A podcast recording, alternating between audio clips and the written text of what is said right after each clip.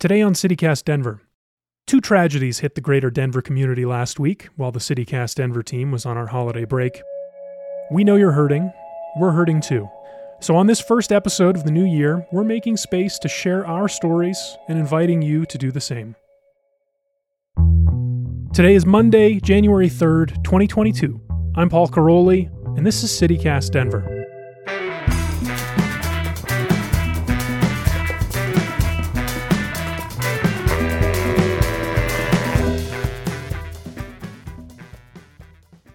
One week ago today, on Monday, December 27th, a 47 year old man drove through downtown Denver and Lakewood, making multiple stops to shoot and kill five people and injure at least three more, before he himself was shot and killed by police at the Belmar Shopping Center in Lakewood.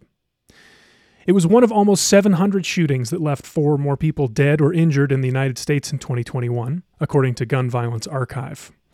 The deceased are Michael Swinyard, Alyssa Gunn Maldonado, Danny Schofield, Sarah Steck, and Alicia Cardenas.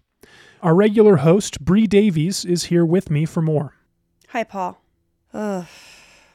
Well, I've been thinking about what happened a lot because, I mean, because of social media, we can kind of see how things impact people we love in real time. And we lost several folks in this shooting, but uh, Alicia Cardenas was definitely someone who stuck out in terms of her impact on Denver and the larger world. And I didn't know her personally. I didn't know any of the victims personally, but I definitely knew her from around. We're around the same age. We both grew up here in Denver in sort of the alternative scene, for lack of a better word. And um, I just knew her Hmm. She was a force and a figure that was undeniable. You saw her everywhere. And then you saw her art everywhere, which was incredible.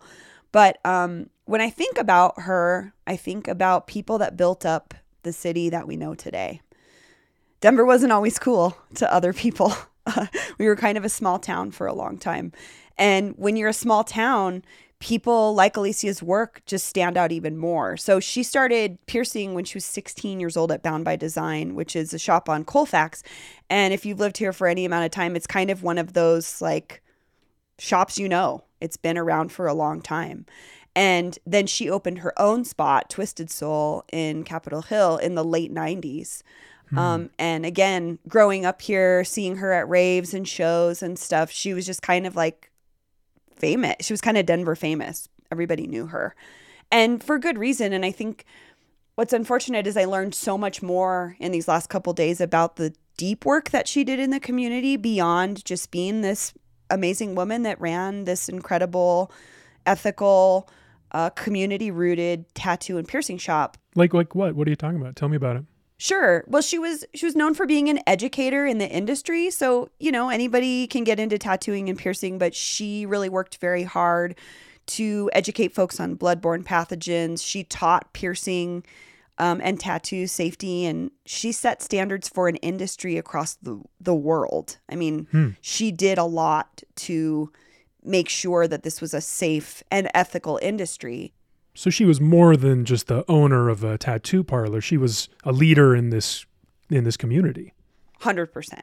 I mean, just this again the stories that i've read across social media um, maori women working with her learning about piercing and safety standards folks here who had gone to see her specifically because of her ceremonial and spiritual connection to piercing and tattooing um, what's like known often as like a blood ceremony.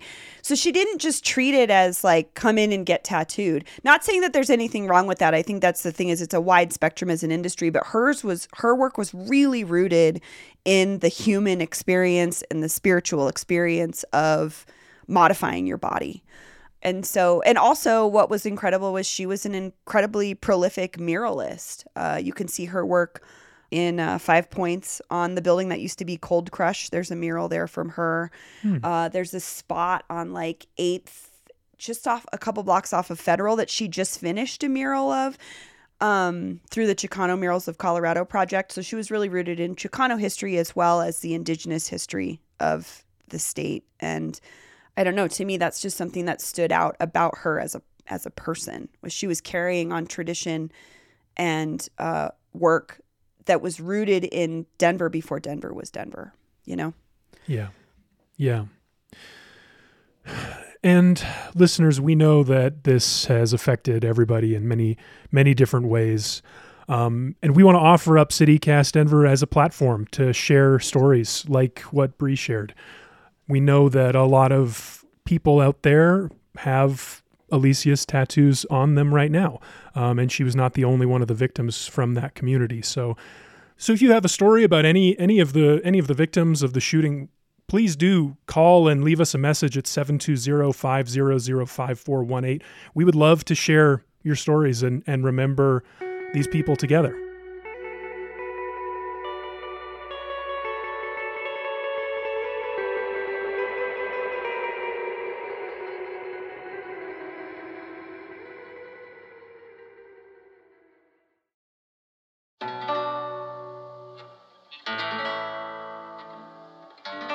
Three days after the shooting in downtown Denver on Thursday, December 30th, grass fires fueled by high winds forced tens of thousands of Coloradans to evacuate their homes in the North Denver suburbs. The fires spread quickly, destroying 991 properties and damaging 127 more across 6,000 acres of Superior, Louisville, and unincorporated Boulder County. That makes the Marshall Fire, as we now know it, the most destructive fire in Colorado history. According to the Boulder County Sheriff's Department, there have been no confirmed deaths yet, but two people remain missing as of the time of this recording. Peyton Garcia writes the CityCast Denver daily newsletter, and she's here to offer some personal perspective. Peyton, welcome back to the show. Hi, Paul. So, Peyton, what, what is your connection to the fire? So I live in Erie right now, but I just moved last summer. And the six years before that, my fiance and I lived in Louisville. Um, mm. So, and we still own that condo. We moved out, but we own the condo and we are renting it out to my little brother and his girlfriend. Wow. So you must know so many people who were involved, who evacuated. Maybe we could start with your experience of the day of last Thursday. Yeah. Willie and I were out here on a walk in Erie and we saw the fire and it was like 11, or we saw the smoke and it was like 11 a.m. Mm. And, you know, we did some research on it and we were like, oh, it's just another bushfire. Like that's been happening. Boulder County had like three last month, but it's pretty easy to put them out. So we really weren't concerned about it. But then before we knew it, we were getting alerts and text messages that they were evacuating the city. Um, and we were just like wow like this seems this seems crazy like that seems drastic. Um, but then by the time we turned on the news entire neighborhoods were engulfed in flames. And there was wow. just nothing you could do. It just happened so fast. And it was just yeah. really surreal. We just didn't know. There it was just so hard to get information. That was the biggest thing. My brother is actually he's out of town and he had two cats that were still at his apartment so this is the condo that was that is in Louisville. Yes, yeah. By the time, you know, we knew Louisville was being evacuated, we tried to go in to get his cats, but they'd already blocked all the roads in. They were telling people to turn away and there was just nothing we could do. They just said, "We'll we'll see what we can do, fill out a form and we'll try and get to your pets if we can." Um, so we had to go back home and we turned on the news and we watched 9 News um, in Denver 7 live footage probably for eight hours straight, um, just trying to look at the background, see where the reporters were standing, figure out how close it was to our house. But it was just it was just crazy. The fire just kept getting bigger and bigger and bigger and and we were recognizing structures that were near our house that were just fully engulfed in flames. Yeah. Yeah, that was a really scary day. I mean, I got a text from I got text from a few friends who live I mean, one in went on Arvada. The fire wasn't even that close, but it was spreading so fast. It's and these things are so unpredictable. They didn't know if they were going to have to evacuate too, and we were making contingency plans. And I think this thing just affected everybody, everybody who lives between Boulder and Denver, the whole swath of land, and that's a lot of people.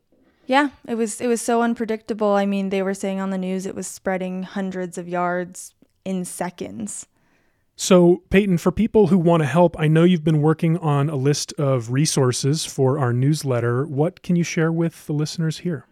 Yeah, um you know, my family was so fortunate that our, our condo, you know, didn't, it survived um, just barely, um, and our, our animals survived. But a lot of people were not so fortunate. So we've been doing a lot of um, looking into ways that we can contribute to the community. You know, more than 600 families lost their homes, um, entire neighborhoods are gone. All of Superior is just a pile of ash. Um, and there are a number of ways that you can help. Right now, um, Boulder County is saying they don't need any more material donations like food or bottled water. They will at some point, um, but right now they are they are maxed out on that. So that's not the best way to contribute right now. But monetary donations are always helpful. Um, and the Community Foundation of Boulder County has a wildfire fund, um, and they're accepting monetary donations.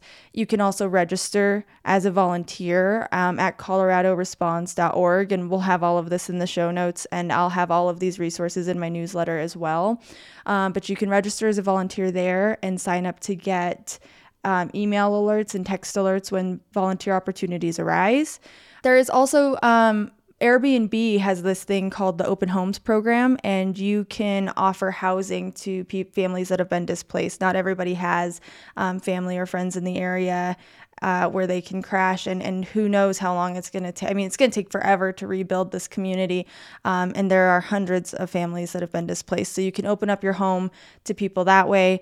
Um, and then another big one is keep an eye out for missing pets. You can follow the Boulder County Fire Lost and Found Pets Facebook page um, where people have been posting uh, information about their animals that were trapped and that hopefully we're able to get out of the homes and, and find somewhere safe to hide. Um, and as some somebody who, you know, we had our cats in in our condo. It was that was what was so devastating for us is just watching the community burn down on live television and not knowing if our cats were alive. And we're so lucky that that ours made it but not everyone is was so fortunate and people are still missing their their animals. So um, follow that facebook page keep an eye out maybe put out some food um, or beds in your garages if you're in the area somewhere the animals can go and find safety. But yeah we'll we'll have all of that in the newsletter and in the show notes so that we can help the communities of superior and louisville get back on their feet and again, we want this show and this newsletter to be a platform for your stories and your experiences and your perspectives. We want people to understand what this has been like. So please do call and leave us a message at 720 500 5418. Leave us your name, leave us your neighborhood, and just tell us how you feel. And we'll we'll share it on the show.